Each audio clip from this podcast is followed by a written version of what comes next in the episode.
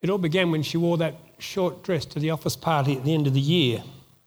He noticed her before at work, but uh, this time it was more of a hungry stare that he had rather than just the looks at a friend. And she was more aware of uh, his stare than uh, anyone else's in the room. He was married, he had two children, he'd been in the office for some time, He'd, they'd been friends. In fact, he was the leader of the office Bible study. He was squeaky clean. And yet again, this was a temptation that he hadn't faced before something forbidden. And that's what made it all the more attractive. The affair lasted a month. No one at the office knew, or so he thought. And then that dreaded phone call I'm pregnant, she said. And he didn't know what to do. Sound familiar? I hope it's not too familiar. Uh, but when we look at the Old Testament, we go to the story of David and Bathsheba, we know that it's a very familiar story, not just for them, but for many people in our world today. We read in uh, Samuel that uh, it was a time when kings go to war. And David stayed at home. He sent Joab instead. And as he couldn't sleep one night and he went up to the uh, roof of his own palace, he noticed a young lady on another roof and he liked what he saw and he had an affair and she became pregnant. He tried to get rid of the evidence and it didn't work. He thought he could get away with it. He thought that by having Bathsheba's husband murdered, uh, he'd get away with it. But David's little chat with the prophet Nathan changed all that. What had become public, he thought would remain private. What had been hidden was now disclosed. How do you deal with the shame when something like that becomes public? How do you deal with being named an adulterer or a murderer? Can you be forgiven? Can the pedophile really be forgiven? Can the mass murderer, the person who takes 60 lives because they feel like it, ever be forgiven? Can the rapist, the terrorist, be forgiven? Well, that's the topic we're looking at this morning, and we're going to look at it as we look at Psalm 51, uh, David's response to his own personal tragedy and his own dilemma. It stems from one of the blackest moments in his life, and he had a few. Uh, and explores both the depths of guilt and the magnificence of God's forgiveness. His prayer, as seen in this psalm, is a right response to the things that he has done wrong. So before we look at the psalm, why don't we pray so that God might speak to us and uh, help us to understand what he's saying. Heavenly Father, we thank you for your love for us. We thank you that it's steadfast and loyal. And we thank you, Father, that when we ask for forgiveness, you do just that. Amen. Well, if you've got your Bibles open, that's great, but I'm going to show you stuff on the screen anyway. So let's begin by looking at the first couple of verses. Have mercy on me, O God, according to your unfailing love. According to your great compassion, blot out my transgressions. Wash away all my iniquity and cleanse me from my sin. Have mercy. Notice there's no claim here David has on God. It's not as though he says, God, you owe me because I'm the king. He can't do a deal with God. It's not as though he can weigh up the good things he's done with the bad and say he doesn't deserve punishment, uh, which many, I think, today think is that's the way you deal with God, weighing up the good and the bad. All he can do is appeal to the revealed character of God himself especially where God says that his love is unfailing and steadfast. What does David want from God? Well, we see three things here in these opening verses, don't we? Blot out my transgressions, wash away my iniquity, and cleanse me from sin. Three word pictures. In the original language, uh, transgressions means uh, rebellion against authority. Well, you know something is right and you do the exact opposite. My family loved going on bushwalks. We loved going away on picnics and loved going up the Blue Mountains. That was a spot of choice for us. When I was 10, my dad and mum took me and my brothers and sister to Echo Point. And the warning as soon as we got out of the car was don't go too close to the edge. Now, being 10 and invincible, I not only went to the railing, I climbed over it and stood on the other side of the railing at Echo Point and put my hands up and said, Look, mum, no hands. Needless to say, the punishment fit the crime. I did the exact opposite of what she told me. Imagine that sin was written down and all the others.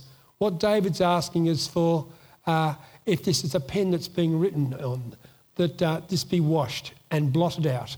And you can't see it, it's smudged, and God can't look at the offence that you've caused. Second word picture speaks of sin as a stain, an in-ground stain that can't be removed by ordinary washing. In the day when there were cloth nappies, I volunteered once to do them. We had four children under the age of about six, I think. And uh, yeah, I thought I could do that pretty easily. The only problem was I forgot to rinse them before I washed them. Uh, yeah, that's right. Uh, my shirts were in the wash as well, and they stank. And, and, yeah, everything stank, and I never got the job again. That, that was the only good thing that came from that. well, David's calling for the dynamo, the extra strength here. Remove the stench, remove the stain of sin, he's saying. Make me pure, he says. The third word picture comes from Jewish cultic and worship practices. Uh, sin is likened to a contagious disease like leprosy and places the person away from the community, away from God's people. Like the leper who came to Jesus and asked to be forgiven and to be healed, uh, this is what David is asking for now cleansing and being able to come again and to worship with God's people. So, three little word pictures here, but just drumming in again and again the seriousness of sin, rebellion, stain, disease. They loom like a large shadow over David. He can't escape it. He says, I know my transgressions and my sin is always before me. Uh, in these opening verses, if, if David speaks and appeals to the mercy of God, in verses 4 and 5, he now confesses that sin to this God. Although his sins are adultery and uh, murder, uh, he sees the real sin as treason as, as rebellion against what he knows to be right. Remember the young, handsome Joseph in the Old Testament with Potiphar's wife? And uh, she tries to seduce him and says, Come to bed with me. He says, No. It's interesting the reason he gives. He says, How can I do such a wicked thing and sin against God? How can I betray a God who loves me? Sins with the smallest, we know, only the symptoms of that larger sin with a capital S. And we're told here that along with our parents' blue eyes and uh, perhaps their brown hair, we inherit an even more sinister trait. Sin is inground into our very nature. We begin life as rebels. Ask the young parents here this morning if that's true. We want to be independent and we want to be independent from our Creator. Adultery and murder are just extreme expressions of that cry for independence. And as Martin Luther said, there but for the grace of God go I. It's not beyond any one of us to commit some terrible crimes. In fact, our prisons are full of Christians who've committed crimes. They haven't been converted in prison, they're actually well converted and going to church. And yet they have reacted to something and in the moment done something wrong or plotted to do something wrong and ended up doing time in prison. Given the right circumstances and the right motivation, any of us are capable of anything, especially in the area of sexual temptation. So none of us exempt from temptation. It's just what we do with it. David was God's appointed king. You'd think he'd be above this, but he gave in easily enough. And so, to this God, whom David acknowledges as being right and just, David confesses his sin to him. Well, when we get to verse 6, we get to the heart of this psalm. And the biggest contrast between what God's like and what David is like. We read, Yet you desired faithfulness even in the womb. You taught me wisdom in that secret place. There's an enormous gulf between what God desires in us and what we actually do. God wants truth. And David has been caught up in a web of deceit. One lie led to another, which led to another. He tried to cover his tracks, but it's all come untangled. He tried to live according to God's standards, but this desire had failed him. So he says to God, Cleanse me with hyssop, and I'll be white than snow. I'll be clean. Hyssop was a small plant that uh, they thought could be used to cure leprosy. I don't think it worked, but they tried it. Uh, and uh, if he wants to be brighter than the snow, some of you who've just come back from the snow know how bright the snow can be in sunshine. And David wants to be that pure before God. This isn't a half measure that David's asking for. It's not like removing a stain from the carpet where you can still see, you know, a little smudge. Uh, David wants the whole thing spot removed, stain gone, God hiding his face no longer from him, being brought back into the fellowship of God's people. But you know, being forgiven doesn't automatically mean you won't fall into temptation again. What's to stop David committing murder and adultery with someone else and someone else's husband? Well, David tells us it's nothing short of a, of a radical change. And so he asks God to create in me a pure heart, O God, and renew a steadfast spirit within me. It has to be complete renewal from the inside. That's the only thing that's going to change. There's no band aid solution here. You, just can't uh, try to patch up the problem. Uh, so David says, I need to change from the inside he, he doesn't want his spirit being cast from his presence. He'd seen what happened to Saul. When Saul's, the Spirit of God left Saul and became that terrible uh, demonic person in the end, where he's only keen and, and wanting to kill David and to hurt others. And so he longs for renewal. He longs for a fresh start and obedience that's prompted by God's Spirit. Is that what we pray for? When we commit a sin? Is that what we ask for? That God to renew us and give us a new heart and a new start, and a renewed desire to please and to serve Him. You know, if we don't have that desire for God to sustain us, then it's really easy to give in to temptation again. And we usually are tempted at our weakest points. Uh, last week we had the Rugby League Grand Final. And I'm sure before the game, both coaches would have been looking at tapes of the opposition and noticing the weaknesses. They would have noticed that this player is susceptible to a high ball and this player tackles with his right shoulder. And they put that into their game plan. They look at the weakness of the opposition.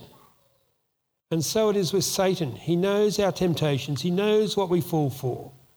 For some, it's sexual desire. For others, it's a temptation of pride or power or laziness or possessions or gossip. And he attacks us at those weak points. And so we need to pray, pray like David for God's Spirit to create in us a continual desire to do what God wants. Pray the Lord's Prayer lead me not into temptation, deliver me from evil, create in me a desire to please you. And finally, as we come to the end of this psalm, uh, we see that although forgiven, the enormity of this sin still continues to haunt him. His feelings of guilt weigh so heavily upon him that he's stained into silence. He can't speak. And he asks God to open his lips so once again he can join with the congregation and praise God. But he knows that what God really desires is not an outward show, but a broken spirit, a broken and a contrite heart, a repentant heart. To be utterly broken before God, to be overwhelmed by the seriousness of our sin, begins a path of forgiveness and restoration and renewal. See, to be truly forgiven, we need two things. We need to understand the seriousness of our sin we need to know the power and forgiveness of God. And sometimes I think we underestimate the first. Let's focus for a moment just on the nature of sin and what it really is. It's one of the great themes of Paul's book of the Romans when he writes in chapter 1 about the nature of sin. Uh, Paul describes it there as something that empowers us to suppress the truth about who God really is. And so we read there words like this Although they claimed to be wise, they became fools and exchanged the glory of the immortal God for images made to look like mortal man and birds and animals and reptiles. When the truth is suppressed, the lie is embraced. When we believe other stuff that is true of the world, which is just not true. We worship and serve and love God's substitutes and have a deep and unshakable and compelling preference for these things other than God. See, the root of sin is having a heart that prefers anything else but God. I'd rather walk over burning coals than acknowledge my sin to God. Sin, as David acknowledged, is not mainly about what we do, but who we are. Before you became a Christian, sin is not some alien power that invaded you. It's our natural preference. It's our exchange of God for God substitutes. It's our suppression of the truth about God. It's our heart's hostility to God. It's who we are to the very bottom of our hearts until we meet Jesus. We become new creations in Christ.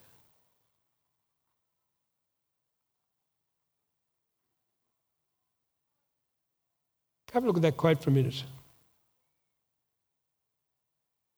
I think that relates sometimes to some of the political things that are going on at the moment, doesn't it? In John's Gospel, Jesus says that we are guilty sinners not because we are victims of the darkness, but because we are lovers of the darkness. In Mark, he sees sin not as just a surface issue, but rather something that wells up from the inside. He writes there, What comes out of a man is not what makes him unclean. For from within, out of men's hearts, come evil thoughts, sexual immorality, theft, murder, adultery, greed, malice, deceit, lewdness, envy, slander, arrogance, and folly. All these evils come from the inside and make a man unclean. By ourselves, we can no more stop sinning than a spider stops spinning a web. When we try to be good, we fail. When we know God's rules to be right, we do the wrong thing. And when we sense the warmth of temptation, we hone him like a heat seeking missile. We fail God, we fall short of his standards, we break his rules, we fling mud in his face. And do we really think we can do a deal with God?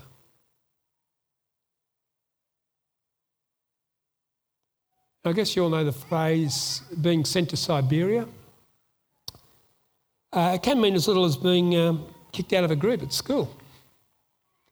It can mean being unfriended on Facebook. But originally it was a death sentence. Uh, rarely did prisoners who were sent to Siberia come back to tell the tale. Uh, here's a lovely couple. Alexander III was one of the czars of Russia in the late 19th century and he's known for his harshness and repression and persecution of his own people, but especially the Jews. His wife was very different, Maria. She was uh, a, a lady who lived a contrasting life of generosity and compassion. One day, she came upon a written order signed by her husband lying on his desk. It read this about a man and his family pardon impossible, to be sent to Siberia. Overwhelmed with grief for this man that she'd never met and the, the possible ramifications for his family, she did something to that order that changed the man's life forever. What do you think she did?